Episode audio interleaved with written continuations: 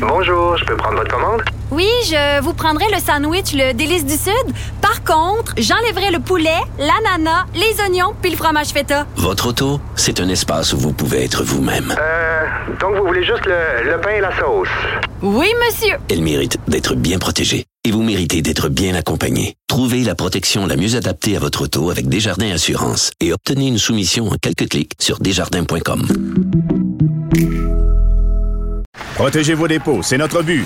La SADC protège vos dépôts dans les institutions fédérales, comme les banques. L'AMF les protège dans les institutions provinciales, comme les caisses. Oh, quel arrêt! Découvrez ce qui est protégé à vos dépôts sont protégés.ca. Joignez-vous à la discussion.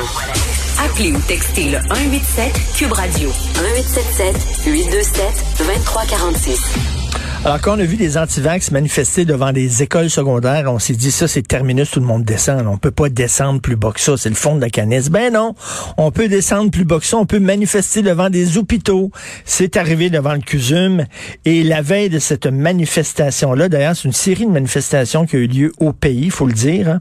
Il y a Nathalie Steck-Doucet, qui est infirmière au CIUS de Centre-Sud, qui a écrit un texte qui m'a touché sur Facebook. Et elle a dit, si ces gens-là sont qu'ils aillent manifester devant des bureaux de politiciens, pas devant des hôpitaux dans lesquels nos collègues travaillent fort à sauver des vies chaque jour. On en a assez soupé depuis le début de la pandémie. On n'a pas besoin de ces énergumènes de venir en rajouter. Nos collègues du CUSUM méritent des fleurs et beaucoup plus et pas le pot. Je suis très euh, content d'avoir Nathalie Ducey avec nous. Bonjour, madame. Bonjour. C'était très senti, votre message? Euh, je sais pas, moi, manifester devant les hôpitaux, c'est le bout du bout, non? Mais ben, surtout manifester pour ça. Euh, je veux dire, moi, je, vais toujours appuyer le droit des gens de manifester, euh, que je sois d'accord avec leur cause ou pas. Mais devant des hôpitaux, manifester contre les mesures sanitaires, je trouve ça un peu extrême, surtout après tout, tout ce qu'on a vécu depuis 18 mois dans le réseau de la santé. Euh, je veux dire, on a des collègues au front qui sont en burn-out, en syndrome de stress post-traumatique, qui ont vu des, milliers de personnes mourir euh, d'un virus pour lequel on a maintenant un vaccin. Donc, c'est très difficile à, prendre de voir ce genre d'initiative-là. C'est très démoralisant. Oui, ces manifs-là, on dit qu'ils ont été organisés par des infirmières de première ligne. C'est vrai, ça? C'est pas des infirmières de première ligne. C'est un groupe qui s'est donné ça comme nom. Euh, mais c'est je veux dire, moi, j'en connais aucune de ce groupe-là qui sont en première ligne. La plupart ne travaillent pas dans le réseau et il y a, il semblerait euh, que beaucoup de leurs membres ne sont pas infirmières pantoute. Là. Ah oui, OK. Ils se donnent ça, ça comme image parce que ça paraît bien. Mais, mais on, on le sait qu'il y a des travailleurs de la santé, Mme Sec-Doucet, qui veulent pas se faire mm-hmm. vacciner. Moi, ça me rentre pas dans la tête. Comment on peut travailler dans le milieu de la santé et ne pas croire à l'efficacité des vaccins? Effectivement. En même temps, moi, je pense que c'est c'est plutôt un pseudo-drame. La grande, grande majorité des professionnels de santé sont, sont vaccinés, comprennent l'importance des vaccins. Surtout pour nous, les infirmières, je veux dire, les vaccins obligatoires, c'est rien de nouveau. Euh, quand on est à l'école, il faut présenter un carnet de vaccination à jour pour même mettre les pieds en stage là, dans un hôpital. Euh, c'est la même chose dans la plupart des milieux de soins. Donc, pour nous, on savait que ça s'en venait le, qu'on allait rajouter le vaccin contre la COVID à, à, cette longue liste de vaccins obligatoires qu'on doit avoir. Donc, je veux dire, je connais vraiment aucune infirmière qui, qui est contre le vaccin de la COVID. Euh, c'est pas du mhm. tout ça qui va nous faire démissionner du réseau. À date, on n'a pas eu de démission à ce que je tâche. Là. Euh, c'est surtout, euh, il y a beaucoup d'autres enjeux là, qui nous affectent, disons, comme le temps supplémentaire obligatoire, nos conditions de travail, etc. Et je trouve que c'est vraiment parler là, de l'obligation vaccinale des travailleurs de la santé, ça fait dévier le, le débat euh, alors qu'on qu'on devrait parler des, véritables raisons pour lesquelles les infirmières quittent, n'ont rien à voir avec le ben, vaccin. Ben, parlons-en, parlons-en. On va en profiter. Tiens, le, le, temps, le temps supplémentaire, c'est censé être utilisé en dernier recours, en période d'urgence. Là, c'est devenu une façon de gérer ça au jour le mm-hmm. jour. Là. ça n'a pas de bon sens que quelqu'un rentre au travail. Ceux qui nous écoutent, imaginez, vous rentrez au travail, vous savez pas quand est-ce que vous allez sortir, vous allez peut-être faire un 24 heures, puis deux jours après, on va vous demander la même chose, puis vous pouvez pas refuser, ça n'a aucun bon sens. Que ce soit devenu une façon de gérer les hôpitaux. Exactement, et ça fait plus de 20 ans que les infirmières tirent l'alarme au sujet du temps supplémentaire obligatoire et on n'est même pas rendu au stade de simplement le comptabiliser. Donc, administrativement parlant, essentiellement, ça n'existe pas, malgré le fait qu'on est rendu à des milliers de témoignages d'infirmières qui, euh, pas juste depuis le début de la pandémie, mais depuis bien avant, euh, démissionnent en claquant la porte très publiquement, en mentionnant spécifiquement que la raison de leur départ, c'est le temps supplémentaire obligatoire.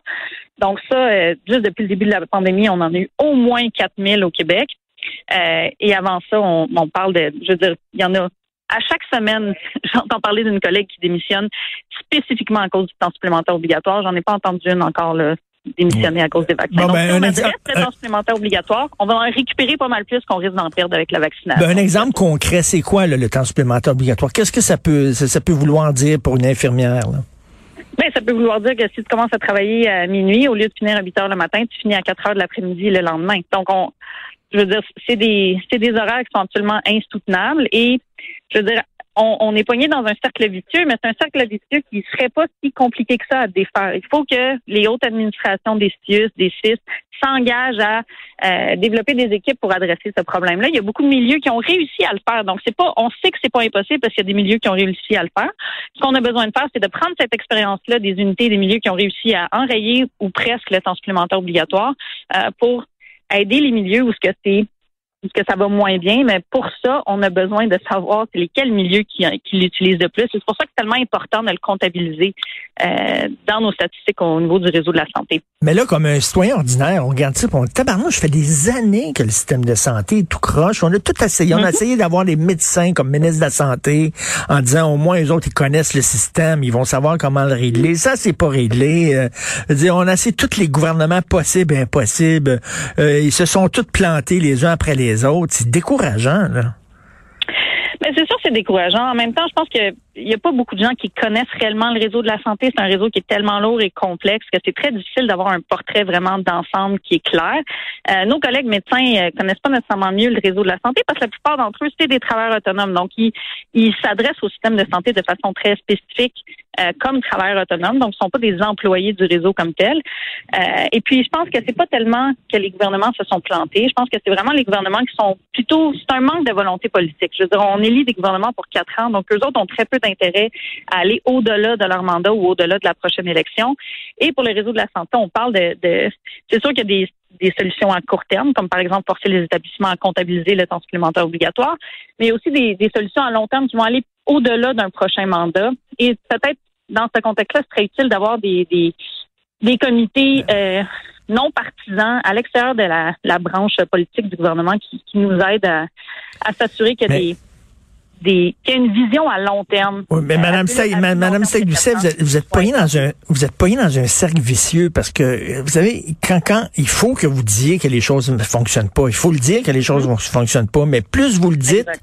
moins les jeunes ont envie d'aller dans le système de santé. Tu sais, c'est la même affaire que les profs. Il y a une pénurie de profs. Oui, mais qui veut devenir prof quand chaque fois qu'ils prennent la parole, les porte-parole de syndicats de profs disent, ça n'a pas de bon sens, c'est l'enfer. Tu sais? Ben, je pense pas que c'est une question seulement des, des syndicats. là. Je veux dire, les, les syndicats ont, ont une utilité quand même importante dans le réseau. Euh, mais, je veux dire, c'est c'est les institutions dans au dans le réseau de la santé, c'est beaucoup plus les institutions qui vont sanctionner des infirmières qui, qui parlent, euh, qui critiquent le réseau de façon publique. là. Il y a beaucoup de, de sanctions. euh, C'est c'est ce qu'on parle de la fameuse omerta là, ou la loi du silence Ouais, dans ouais. le réseau de la santé qui, qui existe effectivement. Euh, mais je pense que, je veux dire, c'est important pour le gouvernement d'agir. Donc, ça fait longtemps qu'on parle, par exemple, de la rémunération des stages des étudiantes en, soins infirmiers. Euh, je veux dire, c'est quelque chose qu'on fait dans beaucoup d'autres milieux, dans beaucoup d'autres domaines. Pourquoi est-ce qu'on ne pourrait pas l'appliquer également en sciences infirmières? C'est quelque chose que, c'est une question que je me pose vraiment. Je connais des, des, des étudiants qui sont en ingénierie, dans plein d'autres domaines et qui sont rémunérés les stages. Et ça, évidemment, ça attire des gens dans le domaine. Donc, une pénurie de travailleurs pour un domaine X, c'est rien de nouveau. C'est arrivé plein de fois dans l'histoire du Québec. Donc, pourquoi des solutions qu'on a déjà appliquées, appliquées à d'autres domaines, pourquoi est-ce qu'on les appliquerait pas aux infirmières? Euh, je veux dire, c'est pas, c'est pas de la, c'est pas de la science nucléaire, c'est de la gestion. Euh, on l'a déjà fait. Donc, tout ce qu'on demande, nous, comme infirmières, c'est qu'on, qu'on ait le même traitement que les autres, les autres professions, les autres milieux où il y a déjà eu des pénuries de, de travailleurs. C'est ça, et je reviens vraiment au début de notre conversation, là, ce dont les travailleurs de la santé, puis les infirmiers, les infirmières ont besoin, c'est notre encouragement. Puis mon Dieu, ils sont là au front, là, comme vous dites, là, ils, en- ils ont vu des gens mourir, ils sont là au front. Mm-hmm. C'est certain que la situation là est pas urgente. Les gens se font beaucoup vacciner au Québec. Euh, Oui, bon, c'est une excellente euh, chose. C'est correct, mais il faut il faut prévenir. là. Il faut pas revenir comme quand ça pétait là, euh, dans les urgences. Mais c'est comment dans les hôpitaux actuellement au moment où on se parle?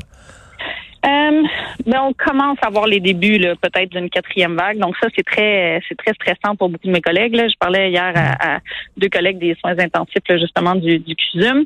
Euh, puis c'est ça, là, ils, ont, ils, me disaient qu'ils ont eu un break là, pendant à peu près deux mois, puis là, là, ça recommence. Ils commencent à avoir beaucoup de patients non vaccinés qui euh, souffrent de la COVID et qui doivent se faire intuber ou qui ont besoin de soins très pointus.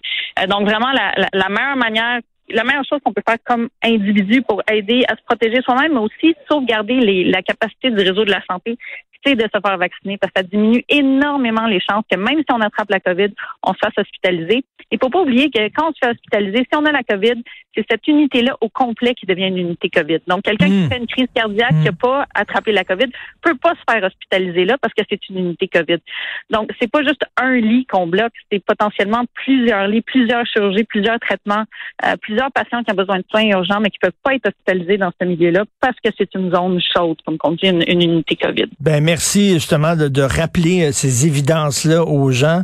Euh, merci puis bon courage, hein, Madame Steck-Doucet, bon courage comme infirmière. Merci beaucoup. Merci beaucoup. Bonne journée. Merci. Bonjour. C'était Nathalie Stac-Doucet, infirmière au CIUS du Centre-Sud. C'est Benoît qui va prendre la relève. Il y a notre rencontre, Benoît et moi, à midi tous les jours. On se reparle demain 8 heures et je veux remercier, bien sûr, Florence Lamoureux à la recherche. Merci beaucoup, Florence. Maude Boutet, merci. Et aussi Jean-François Roy à la console, l'animation, euh, l'animation, la réalisation. Puis je ne même pas me remercier moi-même. Et on se reparle demain 8 heures. Bye.